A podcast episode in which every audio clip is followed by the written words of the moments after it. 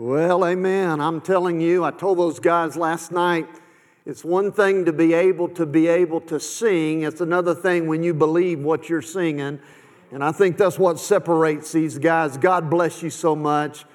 Brother Travis, I believe the music's been as awesome as I've ever heard it, if that's possible. And the preaching. And the preaching. You know, Brother Rock was complaining that he had to follow Brother Bartholomew. I've got to preach between the brothers. Do you understand that? Amen. God have mercy. Brother Bartholomew, you have so blessed me. I can't wait to get to South Haven just to visit, just to just to worship with them. I'm not inviting myself. Now, now if you want to call me, brother, we'll, uh, we'll work something out. But hallelujah, God bless you. Look forward to hearing Brother Tommy. Take your Bibles and turn to the final Psalm, Psalm 150. Psalm 150. I want to preach on this subject praising the amazing Lord. He is amazing, amen. And we need to learn how to praise Him, and Psalms 150 tells us how to do that. You find Psalms 150, and would you stand to your feet in honor the reading of the Word of God?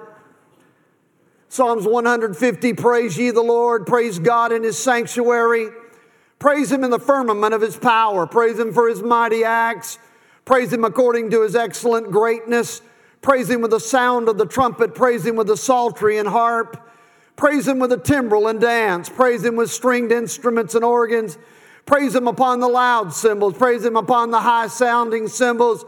Let everything that hath breath praise the Lord. Praise ye the Lord.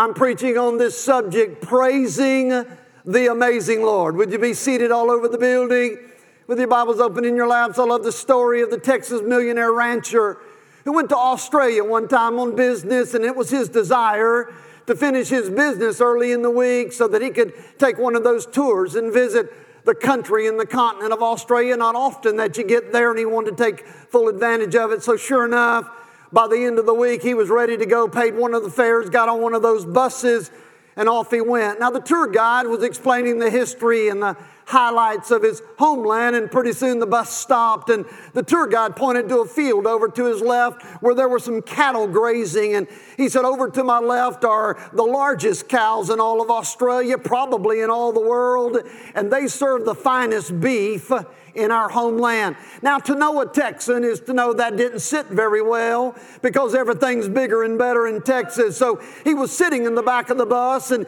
he tried to resist, but he couldn't help himself. And he said, That's nothing. On oh, my ranch in Dallas, we've got cows that are so big, it'll make those look like little billy goats. And our beef is in the top 10 steakhouses in the world. Well, the tour bus continued, and pretty soon it stopped. And over the pasture to his right were some horses grazing. And, and, and, and, and the tour guide said, Over to my right are the largest horses in all of Australia, and some of the most beautiful horses in the entire world. Once again, that didn't set well with the Texan, and he was sitting back there. He tried to resist, but he said, You know, that's nothing. On my ranch in Austin, we've got horses so big it'll make those look like little ponies, and they are the most beautiful horses in all the world. And that's where the, uh, that, that's how the, the, the tour went the rest of the way. Every time the guide pointed out something boastful about his homeland, the Texan one upped him every time, and the tour guide was getting tired of it. Pretty soon, the bus had to stop to let a herd of kangaroo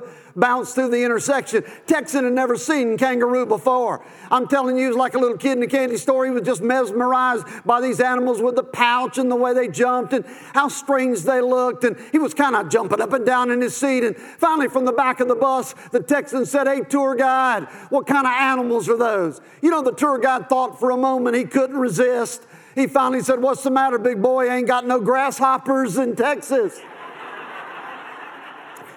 I'm thinking that the tour guide decided, like the Texan, he ought to think big. You know what? I'm going to make an announcement. I think it's time that the blood bought church of the Lord Jesus Christ started thinking big because we serve a big God who does some mighty big things. That's what the psalmist must have thought as he penned the words to the 150th Psalm. It's called the praise chapter of the Word of God, and that's exactly what the psalmist does. 13 times in the 85 words that I just read a while while ago from this great chapter, he says the word praise. Hey, by the way, church, you know that's one praise for every 6.54 words that came out of his mouth. He must have been thinking about his great God, and he couldn't help but praise him. By the way, that word praise is a Hebrew word halal, and it means to boast and to celebrate and to shine. And that's exactly what he was doing. He was boasting in celebration of a God whose face had shined upon him. Do you know what I'm thinking happened?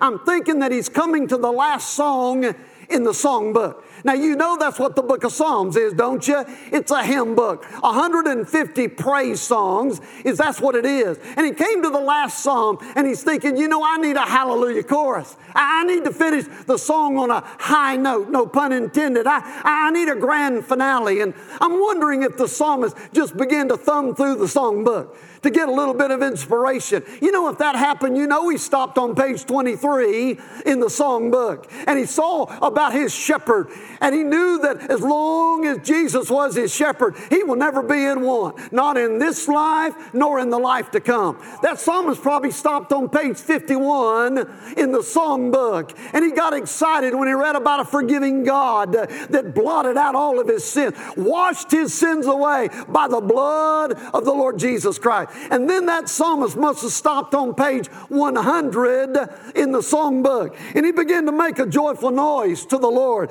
He began to praise him because he is good, because his mercy is everlasting and his truth endureth to all generations. So by the time he got to page 139 on the song in the songbook, he was lifting both hands, praising God that he was fearfully and wonderfully made. Marvelous are your works, O Creator. And he knew that right well deep within his soul. So I'm thinking by the time he got to the end of the songbook, there was only one thing to do, and that was to praise God in every way, with everything that he had, by every expression.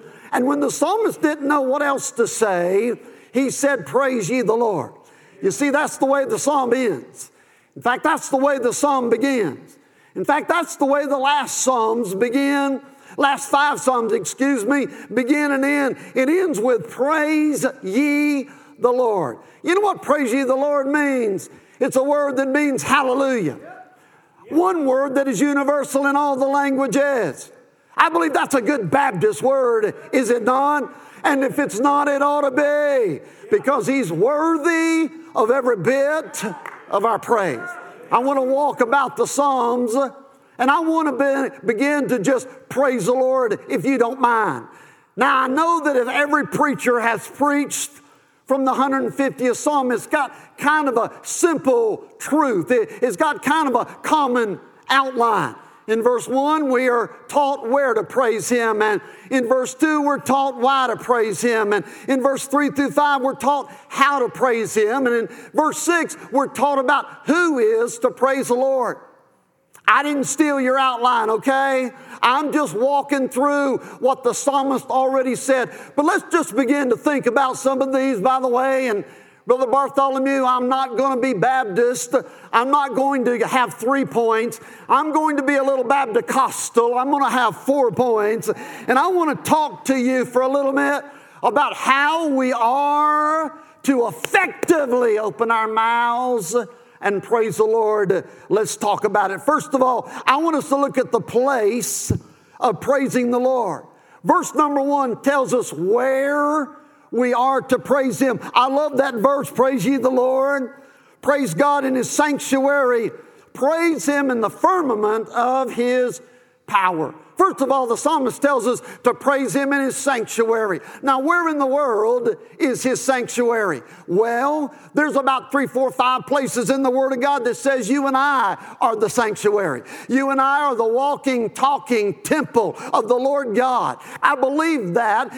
And we are to have a body that is the temple of the Holy Spirit. Places like 1 Corinthians 3 and 6 and 1 Peter 2 and Ephesians 2 tells us all about that. John Thompson and Randy Scruggs wrote a song in 1982 entitled, Lord, please prepare me to be a sanctuary. I believe that's what we ought to be, we ought to be, but that's not what verse 1 is talking about when it says, praise him in his sanctuary. That word sanctuary here is the Hebrew word kodesh. It's where we get our English word holy from, and here's what it means it means a sacred place that has been de- dedicated and consecrated to the praise of the King of Kings and the Lord of Lords. So, where is the sanctuary? It's speaking about a location. it's speaking about a specific room. So, where is the sanctuary? Right here, in this very room. A place that has been solely dedicated and consecrated for the worship of the King of Kings and the Lord of Lords. Brother Mike, I love to go to a church for the very first time because I know the pastor is about to give me a grand tour of the church plan. I love that. Inevitably, we start off in the office complex and he'll show me all around the office complex. And then we'll go to the educational space and he'll show me all the Sunday school rooms. And then we'll go to the Family Life Center and the fellowship hall. But every time, Brother Travis, every time we go to the sanctuary last, it's like we're saving the best for last and he opens up the door. And it's like it's a holy moment, if you know what I mean. You know why it's a holy moment? Because this is a holy room. Do you know that this room has been built with the same construction material as the rest of the buildings on the church plan? But this is different, man. You know why? Because this is a room fit for a king. And we have come into this house together in his name to worship Jesus Christ. I love that story in Mark chapter 2. The story of those four men that grabbed that stretcher bed. Y'all remember that? They heard that Jesus was going to be at a house, and so they took the stretcher bed to the house. When they got there, they discovered that the house was completely full and they couldn't get in. So, you know what they did? They took the stretcher bed and went to the top of the roof and they removed the tiles from the roof so that they could lower the stretcher bed down to where Jesus was so Jesus could touch the paralyzed man and heal him. They had a roof raising revival, amen. But here's the, here's the question why was the house so full? The answer is simple Jesus was in the house. And folks, we have gathered because Jesus is in here. See, anybody can gather in a room. The Masons gather in a room. The Rotarians gather in a room. The Moose Lodge, for goodness sakes, gather in a room. Our state and local and federal governments meet in a room. But I guarantee you, when a group of believers meet in a room, it doesn't matter the denomination. It doesn't matter whose name is on the church sign. The difference is not who's in the pulpit or who's sitting in the pew. The difference is the presence of Almighty Jesus. So when you come to church, don't leave your troubles and cares outside. Bring them in because the healer is in the house. When you come to church on Sunday, don't leave your joy and praise outside because the one who strengthens you with that joy is in the house. You've got some guilt and an unforgiving spirit, don't leave it out there when you come to church, bring it in because the one who put it all under his blood is in the house. We have come into his house together in his name to worship Him. We're to praise Him in the sanctuary. But then notice the psalmist tells us there's another place we're to praise the Lord. The rest of verse 1 says we're to praise Him in the firmament of His power. Now, where in the world is that? Well, it might be easier telling you where it's not than to tell you where it is. Because here's what scholars believe. By the way, the word means mighty expanse, and mighty it is. Most scholars believe it starts at the ground floor and goes all the way around the world. Then it goes northward past that first visible arch of the canopy called the sky. And it goes past there into outer space. And it goes all the way into the throne room of God. In other words, here's what the psalmist is saying the psalmist is saying, wherever God is, that's where we're to praise Him. By the way, you knew there were three heavens, didn't you? The first heaven we see by day, the second heaven we see by night, the third heaven we can see by faith. Amen. But that's another sermon for another day. I'm just telling you that the firmament of his power goes all the way to the throne room of God. So, what's the psalmist telling us? Here's what he's saying. While it's wonderful to praise him in here, we need to praise him out there. We need to praise him inside the church, but we need to praise him outside the church. I feel a sermon coming on. You don't mind if I preach it, do you? It's easy to praise Him in here in a Bible conference where we all pretty much believe the same thing. And there's amens all three hours when we gather this morning and all last night. But it's another thing to praise Him out there. It's one thing to praise Him in here where the Spirit is flowing, but out there where the Spirit of Antichrist is rampant, it's a little bit more difficult to praise Him out there. See, we should automatically praise Him in here. This is church. All week long, He's blessed us. All week long, He's met our needs.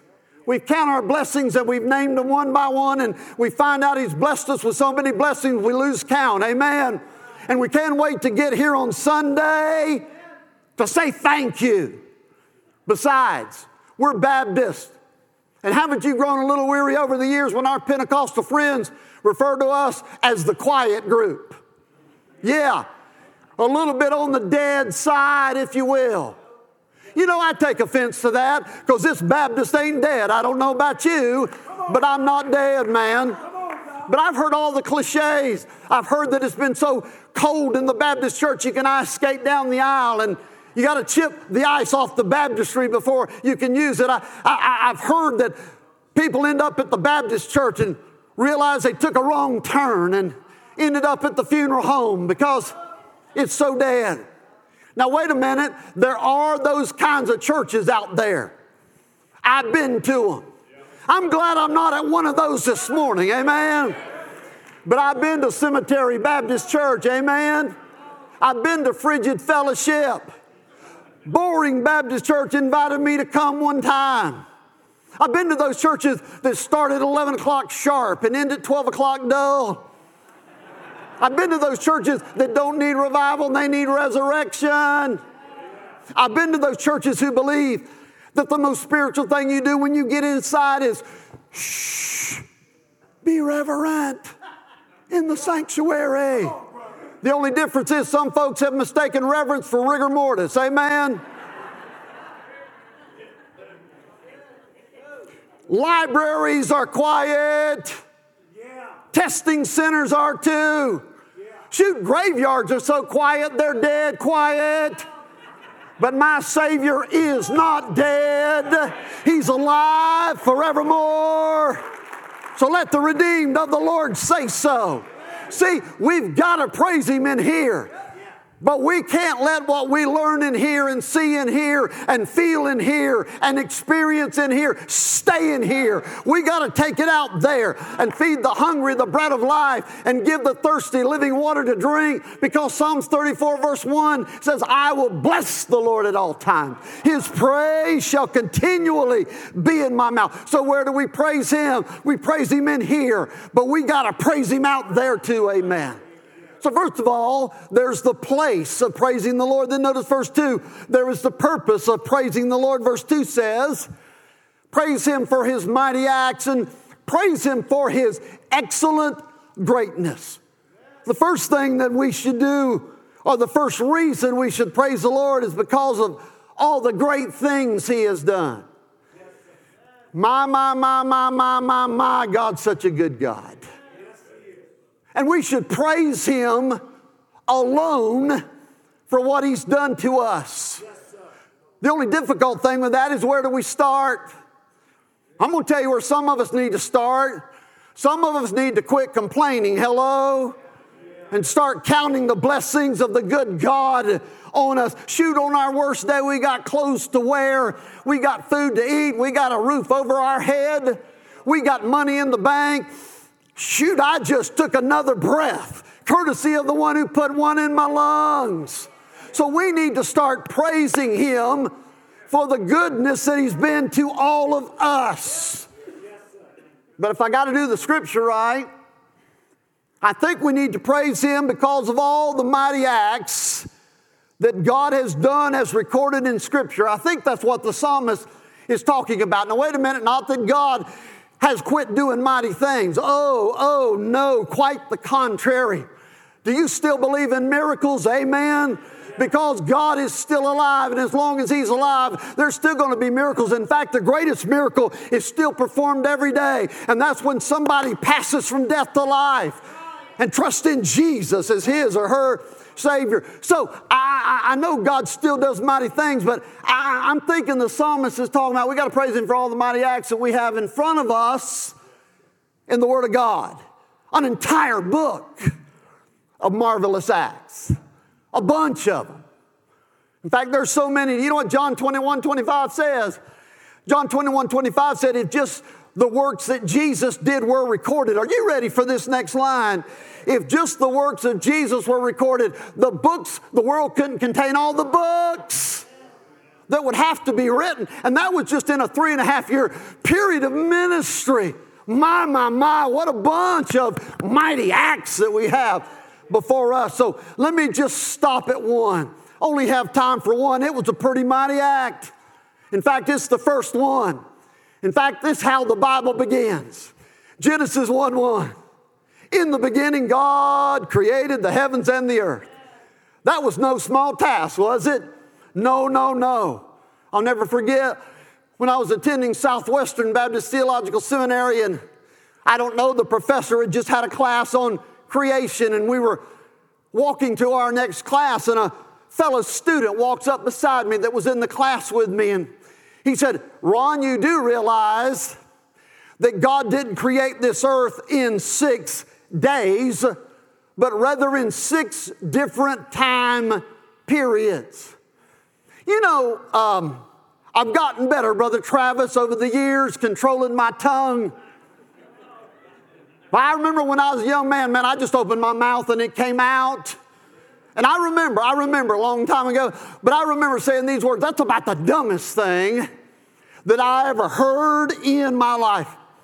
You know, people irritate us sometimes when we talk and have discussions about the Bible. Don't look at me like you don't know what I'm talking about. People get us upset. By the way, I'm gonna date myself talking about dumb things. I'm six years old in the first grade at Yates Elementary in Brandon, Florida. The Cuban Missile Crisis was upon us. Yeah, that was back in the caveman days. And I was six years old in the first grade. And because Florida was so geographically close and still is to Cuba, we did the duck and cover exercises. I, I don't know if you heard about them, but an alarm would sound and we'd get under our desk. And you know, Brother Travis, I'm six years old at the time. You know, I couldn't spell the word maturity and certainly hadn't achieved the maturity status. But, Brother Mike, I'm under that desk and I'm thinking an atomic bomb's gonna come through this roof and a wooden desk is gonna protect me. That's pretty dumb, amen. and it'd be a foretaste of the dumb things that I would hear from that moment on, including that day at Southwestern Baptist Theological Seminary. So let me take you back there. He said, No, God created the earth in six different time periods. And here's what I said I said, First of all, God created the earth in six days, D A Y S, because that's what my Bible said. Do you understand? God could have created it in six seconds, man, if He wanted to, because He's God. But I said, Brother, I want you to think about what you just said. If God created this earth in six different time periods, that would still be nothing short of amazing. Amen. Of course, there are those that believe He had nothing to do with it. Brilliant minds who believe we got here by that magic formula goo to you via the zoo.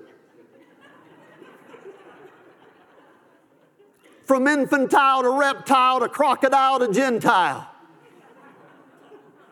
Brilliant concepts. Maybe the word evolution should be called evolution. I, I, remember that poem. I heard somebody give me, oh, I don't know, 15, 20 years ago, I once was a tadpole swimming in a brook. I then became a bullfrog with a brand new look. I then became a monkey swinging from a tree. And now I am a professor with a PhD. Buffoonery. Let me tell you, it's not Mother Nature, man, it's Father God. Amen. So let me just hang out for just another second. Let me just give you two aspects of His creation, just a second. First of all, His inward creation, you and me, man that He created. Wow. Do you know that every human being has an average of 30 trillion cells in their body? Some more, some less, but the average is 30 trillion. Do you know in a single cell, you have a DNA molecule, which is basically a, a blueprint, a, a set of instructions that, t- watch this, watch this, that tells uh, that cell how to act every single moment from birth to death. That's amazing. But while you're contemplating that, do you understand that if that information in a single cell was in book form, written out, it would be a stack of 4,000 volumes that would go from this stage to the ceiling. One cell, one cell. And if you count all 30 trillion, it's enough information to fill the Grand Canyon 40 times over. We are fearfully and wonderfully made. Hallelujah. But let me give you one more the outward creation. The outward creation. Think about this. If the thickness of one page of your Bible, that's pretty thin, isn't it? If the thickness of one page of your Bible was the same as 93 million miles from the earth to the sun, so one page represented the distance of 93 million miles. Do you know it'd take a stack of paper this thin, 71 feet high, to reach the nearest star? Do you know it would take a stack of paper this thin just to measure the galaxy, the diameter of our galaxy, a stack of paper this thin, 310 miles high? Do you know the distance to the edge known of our universe from where you're sitting right here would take a stack of paper this thin, 31 million miles high? And yet God holds it all in the palm of his hand. Amen.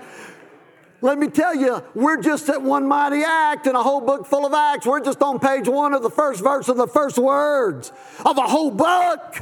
And by the way, it wasn't the mightiest act of God. No, the greatest act wasn't creation, it was redemption.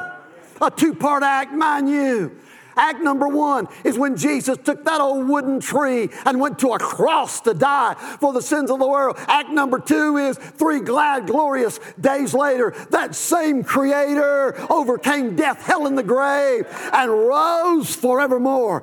And because of that two great acts, he performed the greatest one in me because the creator of the universe invaded a 19 year old boy in Valrico, Florida, and changed his life forever and ever.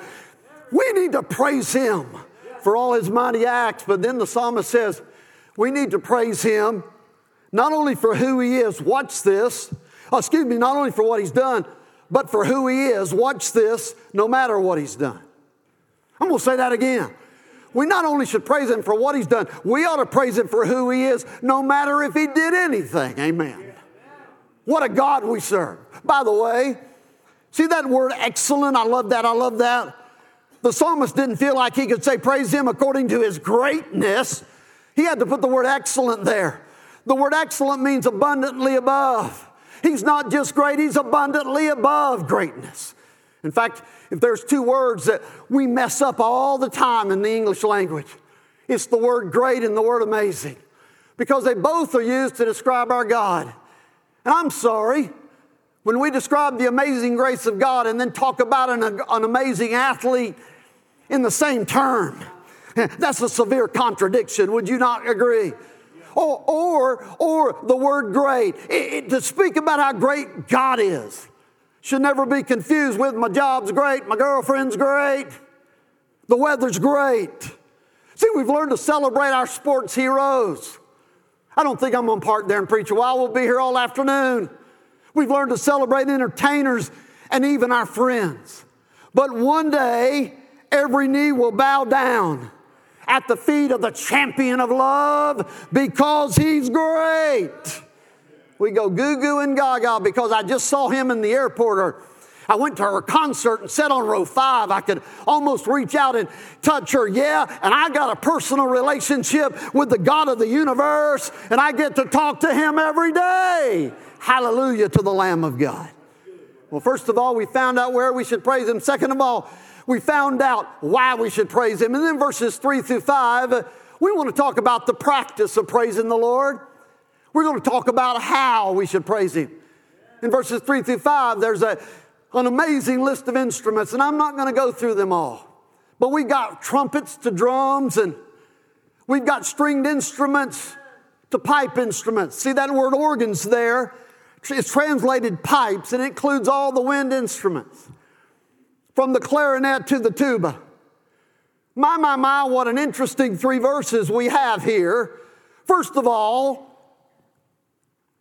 God loves music. He wants us to praise Him with instruments because God loves music. Oh, yes, He does. He loves singing, Psalms 95, verse 1. He loves all kinds of songs. Boy, I could park there and preach a while. Ephesians 5 19. He loves the use of instruments, Isaiah 30 29. He loves it when his people praise him. Second of all, notice these are instruments that God loves. It's not a, a, a, a, an exhaustive list, it's a condensed list for sure. So if you don't see your favorite instrument on here, don't think that God doesn't love that instrument. There just wasn't room for it. That's why He put plural on stringed instruments and organs. Second of all, that doesn't mean all the instruments have to be on stage at one time. The main thing we need to understand is these are instruments God loves. I think I'm going to say that again. These are instruments that God loves. Well, I don't like drums in church. Well, we're not gathering around your throne to worship you. Amen. These are instruments that God loves. I, I, am going to date myself one more time. I was a student minister in the 80s, invited Truth to come to my church, and Truth is that group that had all that brass. And boy, what a night we had. A lady comes up to me after church and said, I don't like trumpets in church. Nah, I don't like trumpets in church. And I remember looking at her and saying, Lady, that's the last sound you're going to hear before you leave here. You ought to start to love it. Amen. By the way, God loves loud. Isn't that cool? A lot of people say, Brother Ron, you're loud. Okay, God loves me, amen. God loves loud. He don't just love cymbals, He loves loud cymbals. High sounding cymbals. Well, I've reached a place in my spiritual life where I think that God prefers the quiet, meditative spirit. you go ahead if you want to. But I was reading the other day in Revelation 5, there was 10,000 times 10,000 and thousands of thousands gathering around the throne. And he heard a loud voice saying, Worthy is the Lamb who was slain. But then one more thing about these instruments. I'll move the last verse and I'll sit down and let Brother Tommy take it home. Notice that these are, or this is, just one way to praise Him. See, some of us can't play instruments. Some of us can't play the radio, amen? But we can all do something. We can all sing. Aren't you glad God qualifies eight times in the book of Psalms that He loves the joyful noise? Because mine's a joyful noise. I was preaching a revival recently, Brother Mike, and a former staff person in my church who became a pastor of a church. He invited me to come preach a revival, and I'm standing down in the front row singing praises to, to my God. And he leaned down and he said, I remember, I remember, I remember now you can't sing. And I looked at him and said, I'm not singing to you. Amen. I mean, what are you, what are you thinking? Somebody nearby is going to hear your voice and they're going to sign you to a recording contract. I mean, come on, man. Just sing.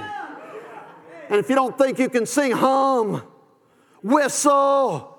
I like the preacher that said, if you got a piece of dental floss, tie it to this tooth and hold it out here and pluck it to the glory of God. Because you see, this isn't all about instruments. That's why you see that word dance. Dancing's not an instrument. But the psalmist says you can even praise him in dance. Uh oh, lost all the Baptists. Uh oh. What did somebody say? A praying knee and a dancing foot don't go on the same leg. Mm hmm. I, I, I'm telling you why Baptists don't dance. They can't. And by the way, isn't it amazing? In Psalm 7, verse 1, David sang before the Lord, and we say amen. In 2 Samuel 15, Verse, excuse me, chapter 6, verse 15, David shouted before the Lord, and we say hallelujah. But in the verse before, it says David danced before the Lord, and we're thinking, I don't know if that's really what it said. Praise Him with whatever you got. I remember in the 70s when the charismatic movement began to grow. And I'm telling you, I was just a teenager, but I remember it, Brother Mike. We allowed the uh, charismatics to rob us, Baptists, of getting to know the Holy Spirit in an infinite way. Many of us wouldn't go out on the limb, so we didn't even climb the tree. And boy, we lost out on a lot.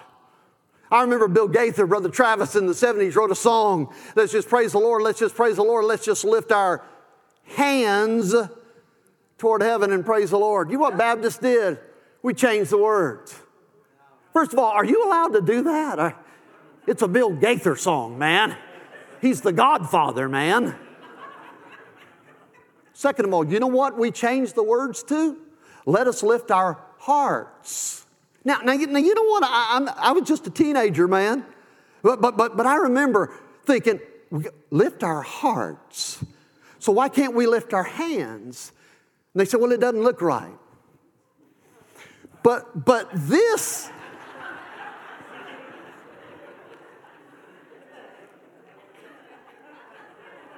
You know how many Baptists it takes to change a light bulb in the ceiling? The number's not been determined because Baptists very rarely lift their hands above their head. I remember the greatest sound I ever heard, Brother Mike, as a young daddy was when I drove home and I got inside the garage and I shut the door and I'm about to walk in my house and my two years old two year old is on the other side going, Daddy's home, Daddy's home, Daddy's home, Daddy's home. And I open up the door and he's got his arms extended high. What was I supposed to say? Put your hands down, you little charismatic. No. Because here's what he was saying. He was saying, Daddy, I love you. Daddy, I've missed you. I'm glad you're home, Daddy. I never feel safer than when I'm in your arms, Daddy. So pick me up and hold me to yourself. Jesus, I love you. I want to honor you. I never feel safer than when I'm in your arms. I just want to have fellowship with you. Pick me up and hold me to yourself. I got one more and I got to go. My time's gone. But I come to the fourth thing the psalmist says in verse 6. He tells us the person of praising the Lord. He tells us who is to praise the Lord. He says, Let everything that hath breath praise the Lord. The Hebrew word for everything is everything. All of God's creation have learned to praise the Lord. When the birds sing, thank you. Thank you for that juicy worm that I shared with my babies. Thank you for knowing when the little sparrow, my buddy, falls. Squirrels, even, praise the Lord. I hate squirrels. They got in my attic, ripped it all apart. You know how they double back on you when you're driving? Sometimes I find myself wanting to follow them into a neighbor's yard. But, but, but, but, but when they do whatever they do, thank you, Creator, for the acorn that I'm going to store for the winter. Even the vegetation praises the Lord. In Florida, right before a summer thunderstorm, the bulbs of the flowers and the vegetation just opens up. They're lifting holy hands before God. And then Jesus said, If my people won't praise, thee, praise me, the rocks will. So I, I, I, don't know what you got out of this message, but I, I'm just wondering are we going to let a rock outpraise us? See, here's the problem. I'm afraid of what we've done as a church of Jesus is we've gotten away from what attracts the presence of God. We're so concerned with filling the church building full of people that we've designed everything in our church life from A to Z to fill pews. And so our church and our programs and our ministries and our service and our music is designed toward the end of reaching people when what we need to do is design our church and our ministries and our program and our music and our services to attract the presence of God because then the people will come. Don't you reckon that when they hear that Jesus goes to your church, they might want to come and check him out? So I close this way. I close with a song. Oh no, oh, oh, oh no, I'm not going to sing. If, if I care ever to be invited back to this wonderful church, I dare not sing. But since we started out with a song, because that's what Psalms 150 is, I, I, I, I, just want to praise him for a minute. This may not be your favorite song. You praise him ever how you want to. But I pray that you'll leave here with a deep concern on your heart to up the ante on your praise because he's worthy of every bit of it. Who am I that the highest king would welcome me? I was lost, but he brought me in. Oh, his love for me. Free at last, he has ransomed me. His grace runs deep. While I was a slave to sin, Jesus died for me. Yes, He died for me. Who the Son sets free is free indeed.